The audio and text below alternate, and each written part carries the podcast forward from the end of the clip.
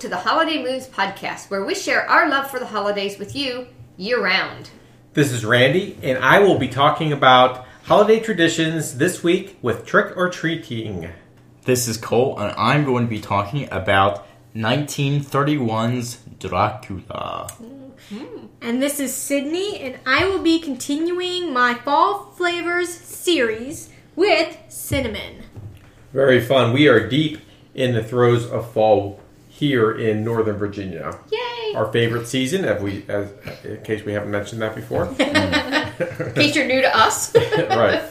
So we're super happy to have cooler weather and to have all the fall activities and colors and decor all around us, and now switching into Halloween as well. So very fun. yes. So, what holiday happenings do we have for the week?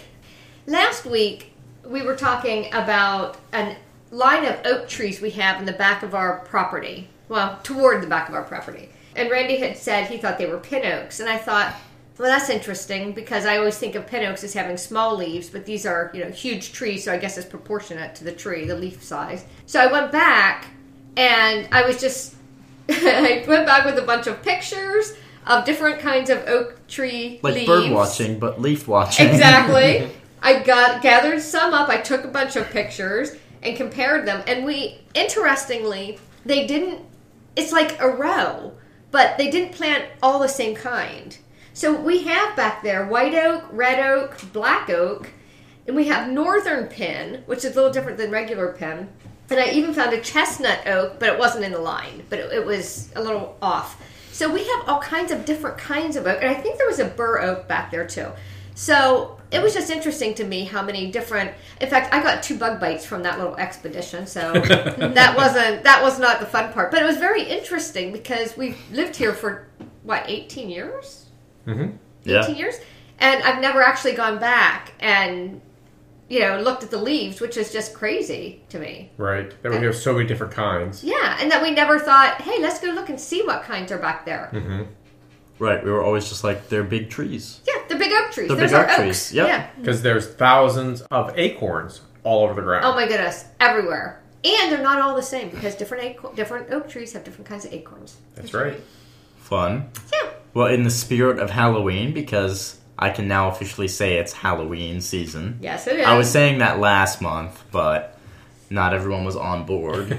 I wasn't on board. Mom wasn't on board. Mom wasn't on board. Yesterday afternoon into late into the evening, I spent a good bit of time engrossed in Halloweenness. But not gross Halloweenness. Not gross Halloweenness. engrossed. well, I mean, kind of gross Halloweenness. How so? So, um, I found out a couple of weeks ago that my girlfriend had never carved a pumpkin before, Which is like a jack o' lantern. Yeah, For us, that is just. Uh, yeah. Yeah, And I she's was- she's like a, a little older than I am, so it's not She's like older than I. Yeah. yeah. So it's not like she's young and never Right. and she had a nice childhood and family and they like did things. It wasn't like it was a depressing Right, situation in no, holidays kind Yeah. of situation. But I was like, well, we have to obviously change that. Yeah. Right. So I went out and got us a couple of pumpkins, a big kind of tablecloth so that we could do it on the floor. I did like a dark blue one so it would look good against the pumpkins for, you know, pictures. Because you were raised correctly. Because I was raised correctly. um, and then I also Always went to Target op. and Walmart and I bought a bunch of decorations for the house as well. On my little walkway up to the front of my house, I bought a what it looks like is two skeleton hands sticking out of the turf with thumbs up that was so funny. and two legs sticking out. yeah. So it looks like he's just kind of like a skeleton. right. A up. skeleton is arms and legs sticking up out of the Yeah. out of the ground. That was cute. And then. I also bought a set of like three little tombstones to kind of make a little graveyard.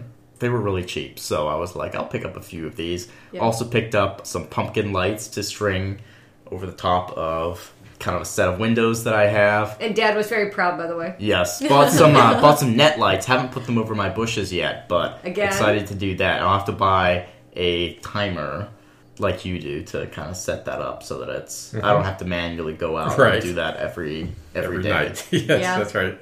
What did your girlfriend think of pumpkin carving? Oh, it was a fun time. Yeah. She I ended up carving a kind of regular pumpkin, but Classic. with classic pumpkin. I'm kind of with a jagged mouth, but also with like a little like arched eyebrow too, like a little Add a little personality. cynical. Yeah, he's got a little personality. She carved a uh, cat face into a pumpkin, Which I Yeah. thought was so cute. It was cute, yeah. and we both degunked the pumpkins together Yeah, that's and part of it. deseeded them. So that was the gross part that I mentioned earlier. Right. But I put the pumpkin seeds into the oven and cooked them. I actually cooked them with salt and a gourmet pepper that I got from Disney World. Was it good? Yeah, so they Yeah. were really good. So then we had our little bowl of pumpkin seeds, and she's not a scary movie fan. I am a scary movie fan. But we went into the uh, the living room and turned off all of the lights and put on Halloween, the What movie. What did she think?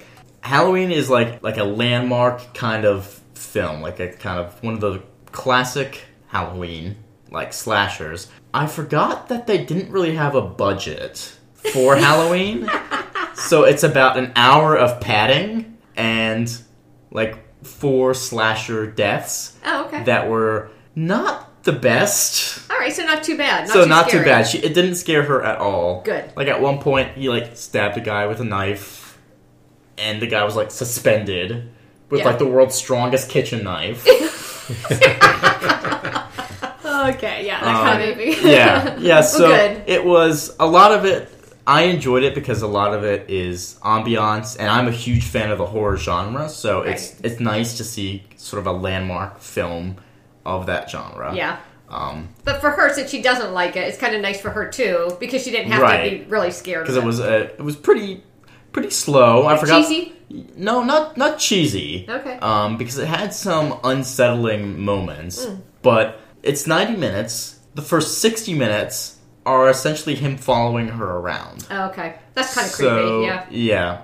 It gets a little gimmicky at some point because like you see him in the background, you see from his point of view, but then at one point you see her looking forward. She's walking down the sidewalk and there's like a hedge there and he's just like standing peeking out from behind the hedge. And then he like peeks back behind the hedge. Yeah. And on the flip side of that, when we do pumpkin seeds, we usually watch The Great Pumpkin Charlie Brown. I know. When Cole said, "Oh, my girlfriend and I are going to carve pumpkins," she's never carved pumpkins. First of all, Randy and Sydney and I had a whole discussion about that. Oh my goodness, how can somebody live life without ever carving a pumpkin? glad that Right. you had that. Oh, that. that's so fun. happy. That's that funny. she When was you able said to. um, that you guys had a discussion, I thought the discussion was going to be: Is it okay that Cole's carving a pumpkin without the family?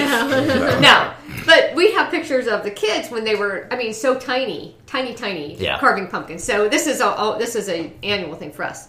But afterward, we always watch the Great Pumpkin Charlie Brown. It's the Great Pumpkin Charlie Brown. So when Cole said we're going to carve pumpkins and, And then roast watch- pumpkin seeds. and Yeah. roast pumpkin seeds, and then watch, nothing prepared me for Halloween. Nothing. I was like, what? This? No, no, no. You watched the Great Pumpkin Charlie You Brown. are I was like, breaking tradition, Cole. I know. It's said, not no, my. It's not my tradition. It is your My tradition is scary movies. but it's, it's, it's your N- next time, I clearly have to up the scare factor. I'll have to go to something like Poltergeist or The Exorcist. Ugh. Okay, let's just move on. I'm not a fan of the horror genre. So, uh, other holiday happenings for the week. I know we've seen plans by a number of major department stores Target, Walmart, Amazon Online uh, for what they're going to be doing for Black Friday this year, where they're actually spreading the events out from October through November. Yeah, and speaking of Target and Walmart, still Halloween related, but I recently took one of the cats, who was kind of my cat. She was definitely your cat. Yeah, she was definitely my cat, and was able to bring her to my house because I had a roommate who was allergic. He ended up, Previously, yeah. he ended up leaving. I got a different roommate who was not allergic and who loves cats, so I was able to bring her over, thriving as an only cat. Oh my goodness, she's so happy. But the fun thing was that Target had a small cat scratching castle and a large cat scratching castle, um, which is all decked out in Halloween-ness. Yeah. So apparently, all of us were looking at the, the same thing Yeah. Because I ended up buying it for her, and we got some really cute pictures of. She's a little black cat, Yeah, so she a looks furry little black a cat. fuzzy yeah. little black cat. So she looks great, Yeah. very spooky as she's scratching onto that, but apparently you guys were going back and forth and Yeah, we were. deciding whether you should get it for her. Yeah. Yeah, she's just such a cute thing. She does. She loves being an only cat. We also had the opportunity last night to see the harvest moon on our way home, That was which was crazy. a low moon in the horizon, and it was very orange. Oh my goodness. And it was very big. It looked like something you would see on a cartoon. Yeah, it was. It so was pretty. so orange. It was beautiful. Very nice.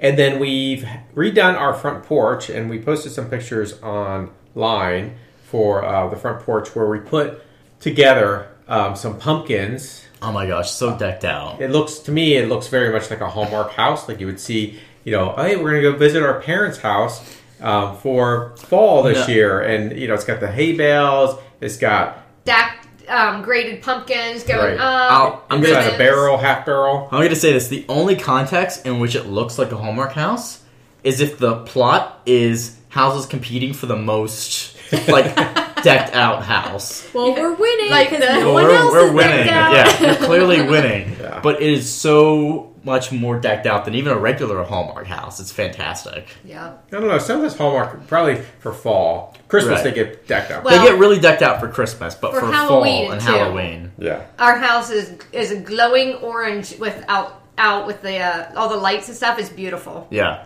Yes, so that was very fun to put together. Yeah, and we usually use pretty much exclusively orange lights. Yeah. There's wait. a couple purples in there, right. but Some that- purple. that's what I was. orange. I saw a lot of purple when I was at Target and Walmart Yeah. looking through there. So I figured maybe I'll try to do some. I'll try to mix it up, do some purple and Yeah. orange. Yeah, yeah, I think it looks nice together, purple and orange. Mm-hmm. Sure. Last week I was talking about Halloween traditions, specifically with costumes last week, and why we dress up in costumes and kind of what that tradition, where that came from.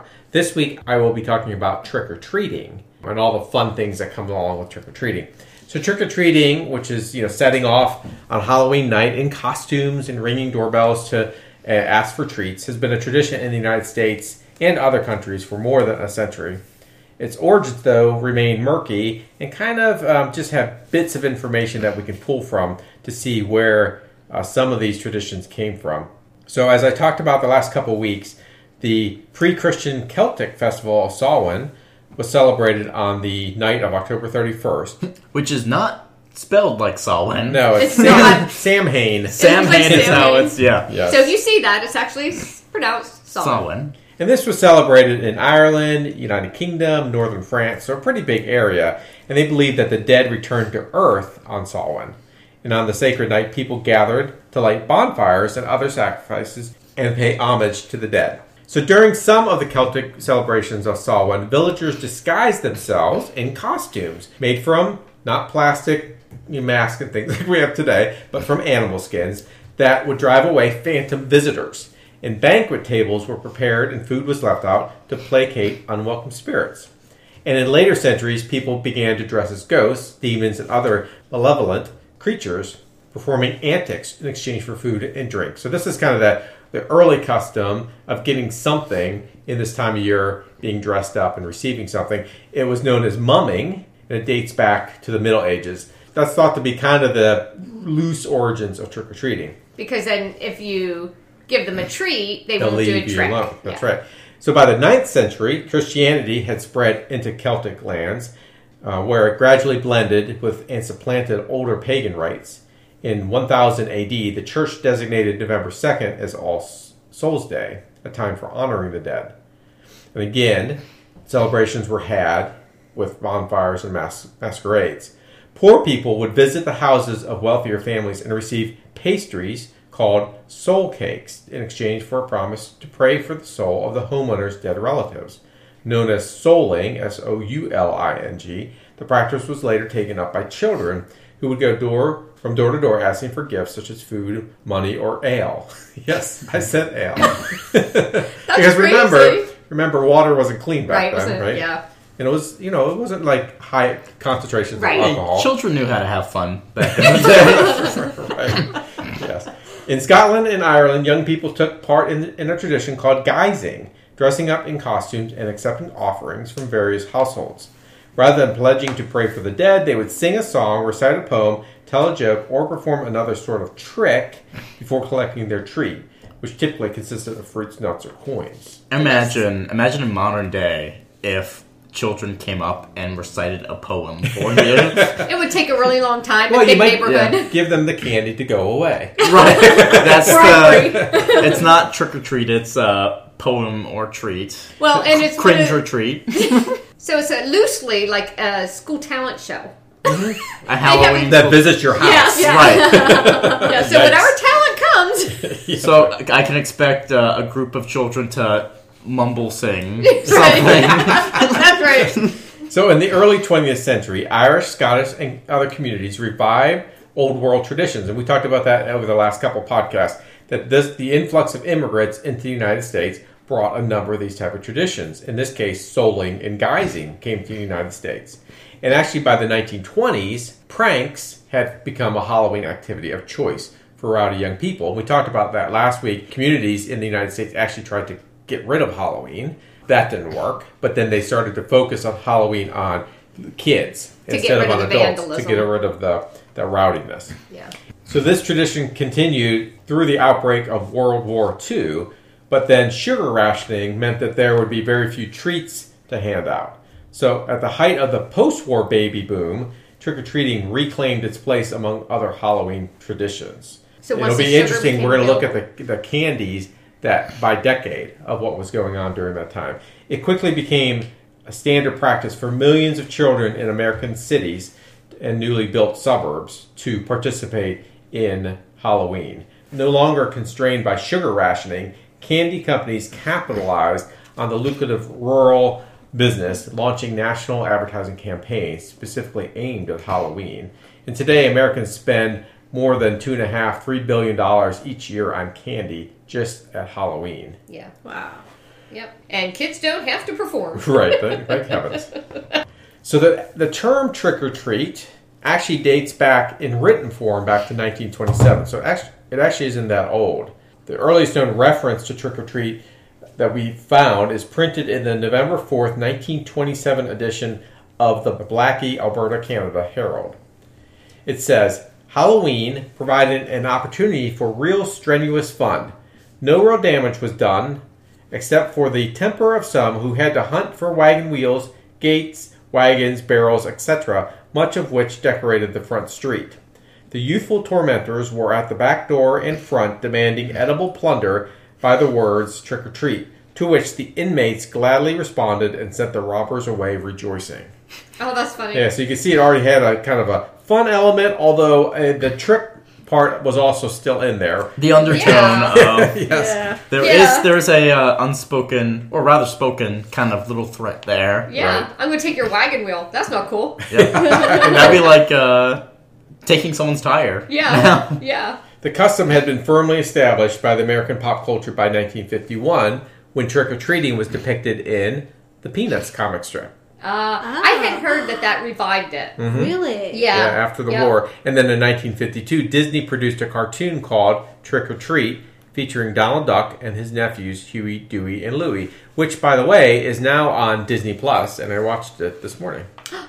You watched it without us?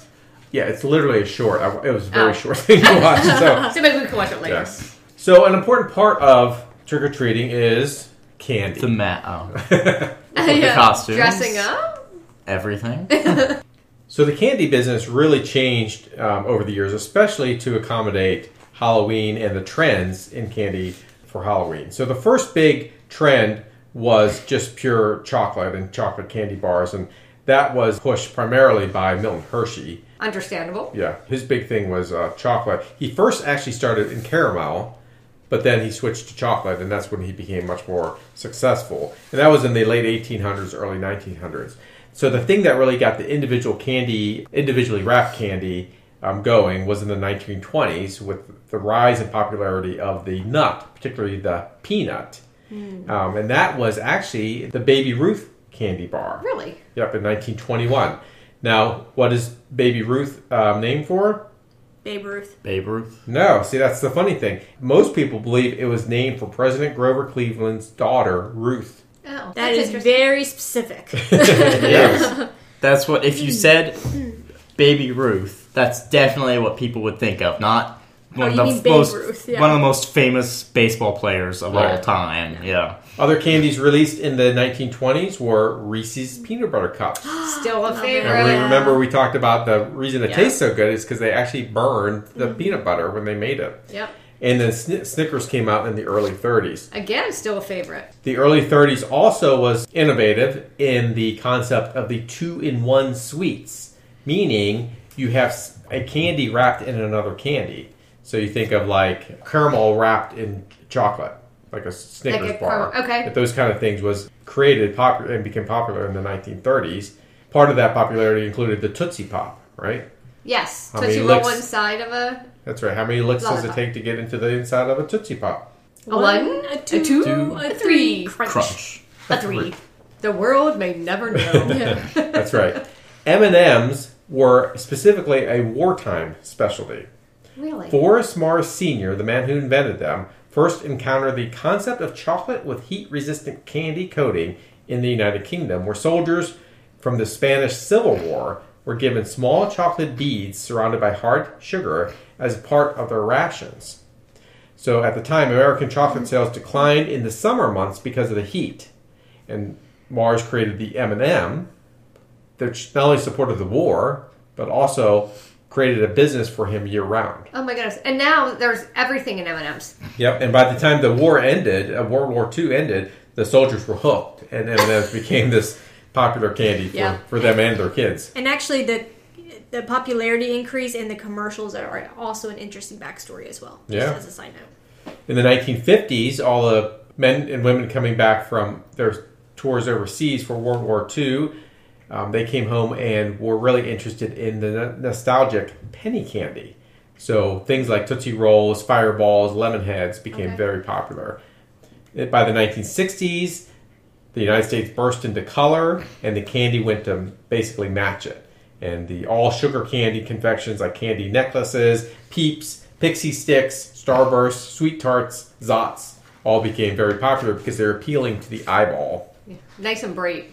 In the 1970s, things got kind of weird. So uh, things like Pop Okay, Rocks, That's that seems fair. yeah. things like Pop Rocks that tingled your tongue became huge.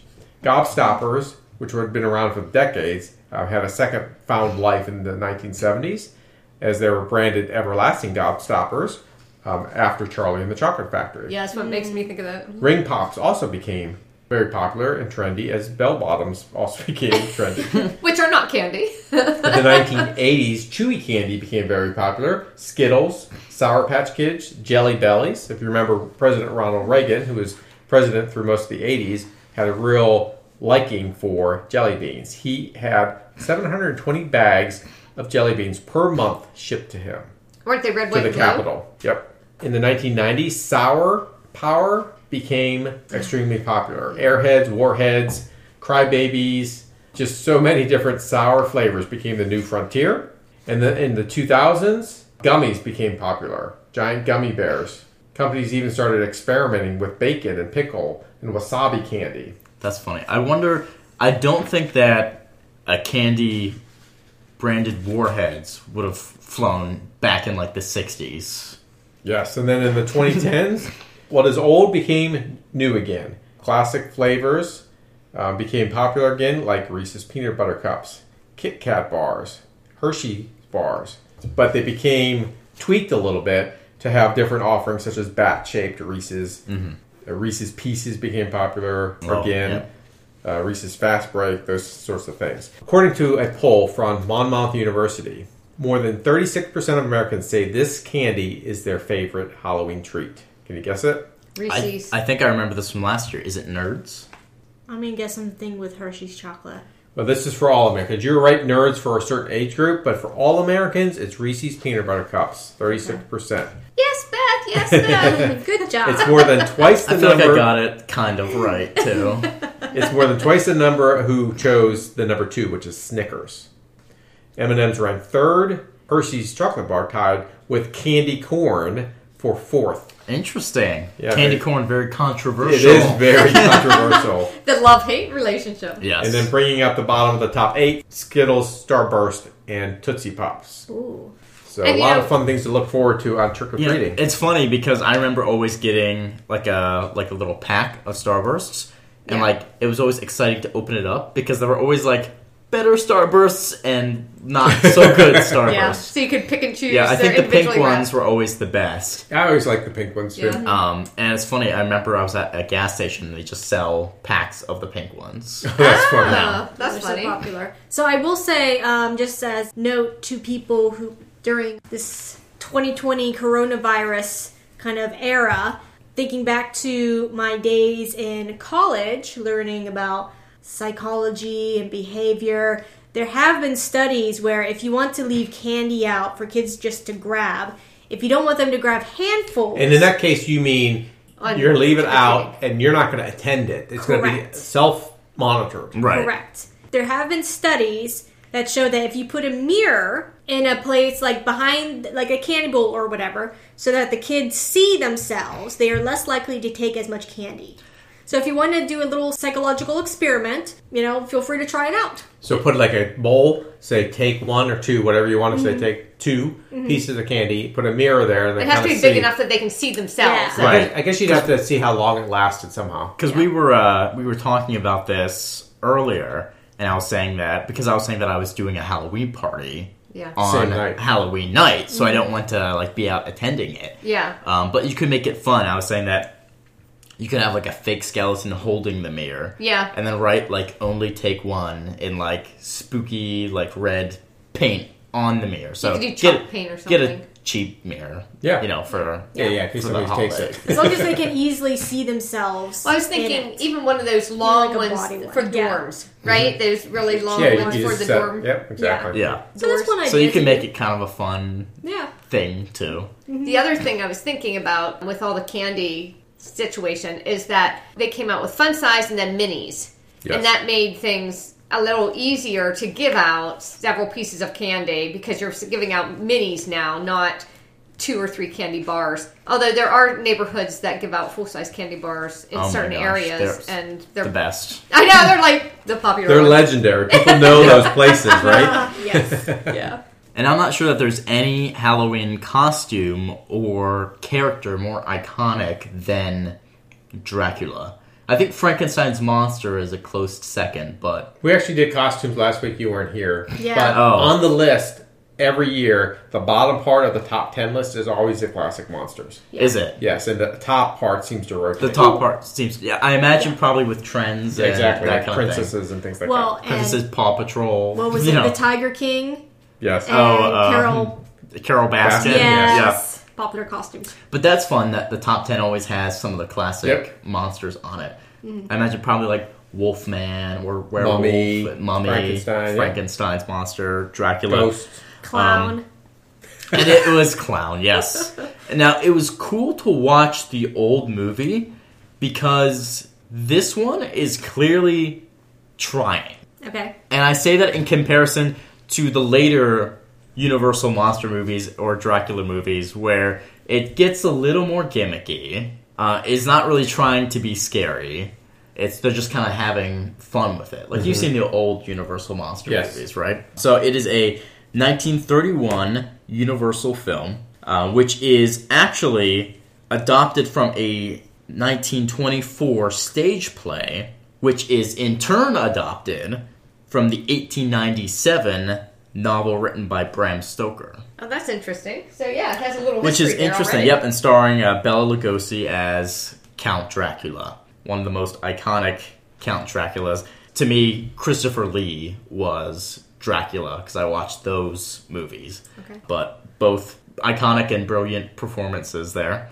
But I did wonder why when I was watching this because it follows the basic kind of plot of the Dracula. I've read the Dracula book, so it follows the basic kind of plot but it's missing kind of a few things in there. So I was like, was it just stylistic choices? So um, I have not seen the stage performance, but I wonder if that was a side effect of kind of those elements not working on stage. Right. So when it transferred to film, They just went from stage. they to just film. went from stage to film. When you say you've read it, did you read Bram Stoker's? Is that what you're talking Yes, about? Yes, I read the Okay. 1897 Bram Stoker's Okay. Dracula. The original manuscript. The original manuscript. Which I Oh. have right here. No, Let, I'm me, kidding. let me tell you what, if I had the original manuscript, That'd be pretty cool. I would not have to work because I could sell that, I'm sure, for enough money to set me up for a very long time, Yeah. at least. But Dracula is the first sound film adaptation of a Stoker novel. And several actors were actually considered to portray Dracula, but Lugosi had played the role on Broadway, so he was a top choice to get the part. The film was partially shot on the iconic Universal Studios lots in California, which were reused at night for the filming of Dracula, a concurrently produced Spanish language film Oh. of the oh. same story, also by Universal. Oh, interesting. Yeah. It's funny because a lot of very popular movies seem to have been like commercial bombs, and then we only learned to love them later. Yeah. Dracula was a commercial smash and critical success right upon its release, Wow. and led to many sequels and spin-offs, which Yes, have gotten uh, got a little sillier over time. Yes, Yeah, they have. yeah. yes. Although, Uh, also, I would say I some appreciate. some were scarier. Some were more, scarier, yeah. A little more intense. Um, it is clear that they are trying to go for a tone of not necessarily like straight up like scare in this movie, but very much a tone of kind of menace. Oh, okay. Like Bela Lugosi is supposed to be very menacing and charismatic as Dracula sort of reaches out his hand and being like, "Come." right. Oh, to okay. me. Very, yeah, yeah, they're very commanding. very commanding. And almost like in a way that has a you, transfixes you, Like a you've got- mesmerizing he's kind of Right, a a thing. of mesmerizing magic kind over of. you. Yeah. Yep. Basic plot: Renfield, a solicitor traveling to Count Dracula's castle in Transylvania on a business matter. Uh, the local people of the village fear that vampires inhabit the castle and warn Renfield not to go there. So he goes there. Of course. of course, because the movie has to happen. yeah. Now, is Scooby Doo with him at the time, or is that No, that, that comes later. okay? Renfield is driven to the castle by Dracula's coachman, who is Dracula disguised as the coachman. What? Because Dracula just likes, he's a fun guy. He He a just fun likes guy. Do whatever. Trixie. Yeah. being like, what? He's a tricksy There's guy. taxi on the side. Just to earn a few bucks. It's like uh, he's an Uber driver. right, right, right, right. It's just his weekend gig. Renfield enters the castle and is welcomed by the charming but eccentric Count, who, unbeknownst to Renfield, is Dracula. A vampire. is a vampire. Yeah. Gotcha. Oh, he knows he's Dracula. He doesn't know he's. A He knows he's Dracula. Gotcha. They discuss Dracula's intention to lease the Carfax Abbey in London, which is essentially just a London castle. And now that is from the book. Okay.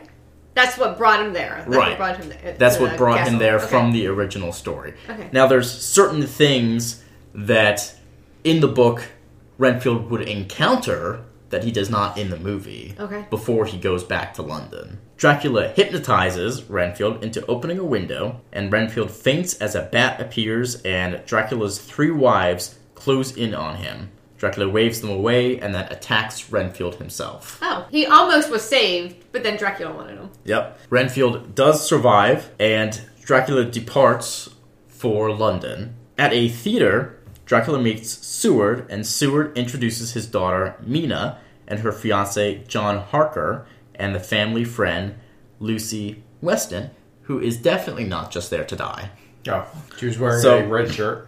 Right, she was wearing a red shirt. Over the course of, but you can't tell because it's black and white. That's true. Yeah. Um, over the course of the film, Renfield becomes obsessed with eating flies and spiders. Oh. And a Professor Van Helsing analyzes Renfield's blood and discovers his obsession.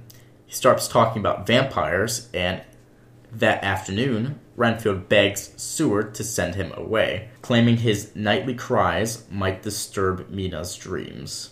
So, Dracula is going around London, scaring people. He attacks Mina and hypnotizes her as well. And she falls into a sleep. Van Helsing orders a nurse to take care of Mina while she sleeps, and not to remove a wreath of wolfsbane that he places around her neck. Which means he's suspicious of something supernatural going on. Oh, he's at this point he's very suspicious Okay. um, because both Renfield and Mina were attacked by Dracula, and then show the vampiric symptoms. Which are liking spiders and flies. right. To And as Mina says, she loves nights and fogs. Okay. But Dracula hypnotizes the nurse into removing the wolfsbane from Mina's neck and opening up the windows. And Van Helsing and her fiance, Harker, see Renfield, his first victim, headed for the abbey in which Dracula now dwells. They see Dracula with Mina in the abbey. Dracula thinks that Renfield has led them there as victims for him. Dracula eventually kills Renfield and is in turn hunted by Van Helsing and Harker, who know that he is forced to sleep in his coffin during daylight, and the sun is rising fast. So Van Helsing prepares a wooden stake, while Harker searches for Mina, and Van Helsing impales Dracula through his heart, killing him, and as he does, Mina returns to normal. Oh. Okay. So it all works out in the end. So it all works out in the end. And that's the origin of Van Helsing, right? Because Van Helsing has become a big, like a focus instead of the vampires, right? Van Right. Helsing has its own his own movie. And Van Helsing is from the original book. Yeah, interesting. But it's interesting because Van Helsing was like in subsequent media over the last couple of decades. Van Helsing has been portrayed as like a vampire hunter, this big, you know, like tough character. He was a professor-like character in the original, much more brains over brawn. okay. Didn't have all these like elaborate vampire killing weapons, but uh, and that's how in the Hammer horror movies with Christopher Lee and Peter Cushing, he was also much more of a outsmarting Dracula, Almost kind like a of Sherlock character. Holmes kind of smart. Right. He was Yeah. kind of he figured things out Yes. rather than just going in and being like kill Yeah. Dracula. So do you know if Bram Stoker wrote any sequels? Because there's been a lot of other, you know, Sequels. stories about vampires and Yeah. Dracula. So, to my knowledge, he did not write sequels specifically to Dracula because Dracula dies in the end of well, he was always dead, but Right. he for he real is dies. destroyed at the end of Dracula. Now he did write a lot of other scary books, but to my knowledge, not another Dracula book specifically. And th- is there like a major difference between the original book and this movie? I would say that they, and this could be a result of it being a stage performance first. There are a number of characters that are missing, and sort of scenes that are missing that Oh, okay. Kind they of have the matter, right. They, they have the whole the whole story is correct. From- Right. like if you look at it at the highest level. Right. Right. The flow of where they go Yeah. and how they get there is kind of correct. It flows in the right way. I would say it is a faithful adaptation of the book if you look at it. My favorite adaptation though is the Bugs Bunny when he goes up against You do like Dracula in in Yeah. the um, cartoon. That's my favorite. That's your, your favorite. Yes. Yeah. Yeah. I remember that. Yes. And it also makes me think of um, sugary Count Chocula cereal. Of Which- course it does. Which is a fall flavor. It is a fall flavor. I don't think it is. No, it's not. it I comes did. out at Halloween. It is now. I did always find it interesting that Bram Stoker chose Transylvania as the location because if I feel like most of us know that Dracula was based off of Vlad the Impaler, Right. who was from Wallachia, who was an entire, which was an entirely different place from Transylvania. Okay, so how far is that from like? Isn't the Carpathian Mountains there? Is, They're both Carpathian Mountains. okay. but he chose one instead of the other, maybe okay. to kind of separate it a little bit from. right. Interesting. Yeah. The last time I talked about pumpkin spice, which, if you remember, didn't really have a clear cut history. It kind of just. Mm-hmm. But it's still one of the most iconic fall flavors now. If not, I'd say probably the most iconic fall flavor now. Well, yeah, it's interesting. So, but it's made of various spices that are also I like make it iconic, Mm-hmm. right? Yes. Exactly. And probably have been the most iconic in history, right? You have nutmeg, A lot of times cloves or cloves, allspice. allspice. Cinnamon has a very straightforward history. Bottom line, everybody loved it from the beginning. Yep. yep. Um, like Egyptians, I found out apparently like would put cinnamon when they were embalming people, Sure. and um, yummy. you know, well, hey, at least it would help with the smell. I'm That's pretty sure. Europeans set up entire trade routes Yeah. just to get cinnamon. cinnamon, yeah. Yes, you are correct. true cinnamon dates back to Chinese writing to 2800 BC. Yep. Well, that's old. Yeah. Yes. And I mentioned the ancient Egyptians. Italians had a word for it, canela, meaning little tube, Canela. which is, you know, very Literal. literal. Yes, Yeah. thank you. Right. And, and cinnamon is actually a plant. Right? It was very popular um, in the first century. It was recorded that cinnamon at 350 grams of cinnamon as being equal to the value to over five kilograms of silver, about 15 times the value of silver per weight. Wow. Yeah, so it was just Very valuable. yes, it was used in medieval times by physicians to treat coughing, hoarseness, and sore throats. Oh, well, that's nice. I would rather, considering some of the remedies that medieval physicians had, Yeah, giving me a little cinnamon seems like the best solution. Yeah. Yes. As a sign of remorse, Roman Emperor Nero ordered a year's supply of cinnamon be burned after the murder of his wife. Oh, well, that just seems That- yeah. unnecessary. He could have he could have remorsefully given that out to the people of Rome. That's true. In the 17th century, the Dutch seized the world's largest cinnamon supplier, the island of Ceylon, from the Portuguese, demanding outrageous quotas from the poor laboring caste there. When the Dutch learned of a source of cinnamon along the coast of India, they bribed and threatened the local king to destroy it all, thus preserving their monopoly on the prized spice. Oh, that's terrible. Yeah, and is. the cinnamon trade made the Dutch like just crazy wealthy. Oh yeah, oh yeah. There was a downfall to this cinnamon monopoly game. um, in 1833, other countries found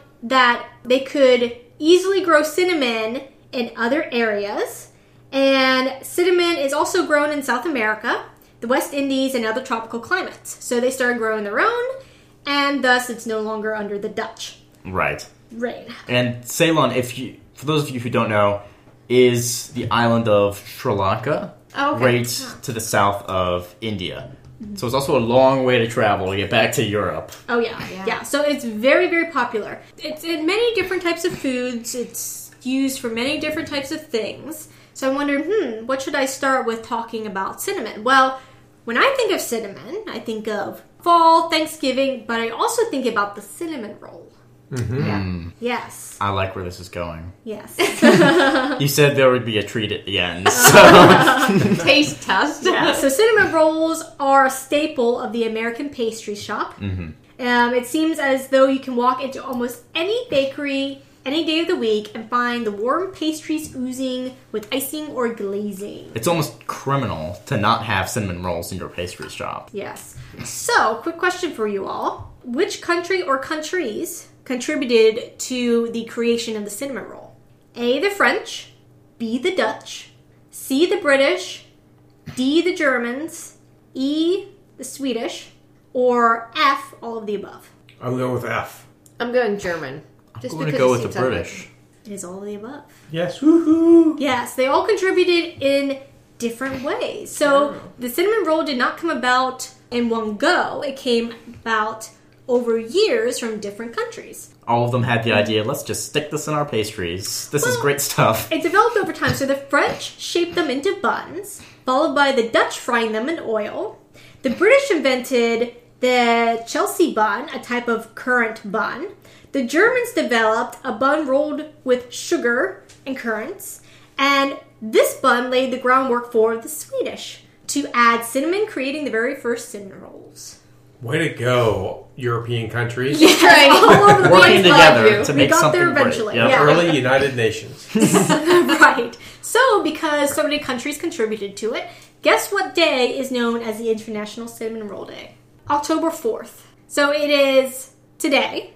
What? October 4th today is Yeah. Cinnamon I was Roll so Day. happy But why is And that inter- significant? because it's international, not national. Oh, okay, gotcha. Right. Okay, Yeah. that makes more sense. So, in honor of International Cinnamon Roll Day, I have gotten some Yay. yummy treats for everybody. Oh, this is going Um, the really well. the first is from our very own Down Home Comfort Bakery in Front Royal, which is handmade With And- love. with love, lots of love and pecans and glazing. All Yum. yumminess. And then the second is Dunkin' Donuts coffee roll. Now, I did try to look up what the difference between coffee roll and cinnamon roll, and I could not really find a difference. So my guess is it's almost one and the same. Yeah. Just two different words for the same thing. Yeah. Yes, but my favorite donut was always the coffee roll. Yes. So Yeah. we will be trying those. Um, I would love to try those. yeah. So we'll do that Next now, to each other? and then sit them next to each other and see which one is we like best? Yes. Okay. Yes, we'll do that right now. To um, remember what cinnamon smells like, I'm going to pass around the cinnamon to smell. Lovely. Hmm. Oh my gosh. Yes. So cinnamony. All right, so we have two different types of rolls. As I said, one is from Dunkin' Donuts, the other is from a homemade bakery. Um, the homemade bakery one, you guys can go ahead. It has pecans on it and is drizzled with this lovely glaze. It is very thick and very chewy. Yummy. Lots of and- layers. yes, lots of layers and sticky. Very bready and dense. No. And then the um, Dunkin' Donuts is the classic glazed coffee roll. that Very all- light, donutty. Yes. Mm-hmm. So, which is your favorite? If you had to choose one. It's hard because they're two. They're so different. Mm-hmm. One is literally a donut Yeah. with cinnamon on it that is delicious and light. The other is Very dense. it is it's, it's den- but it's delicious. Yeah.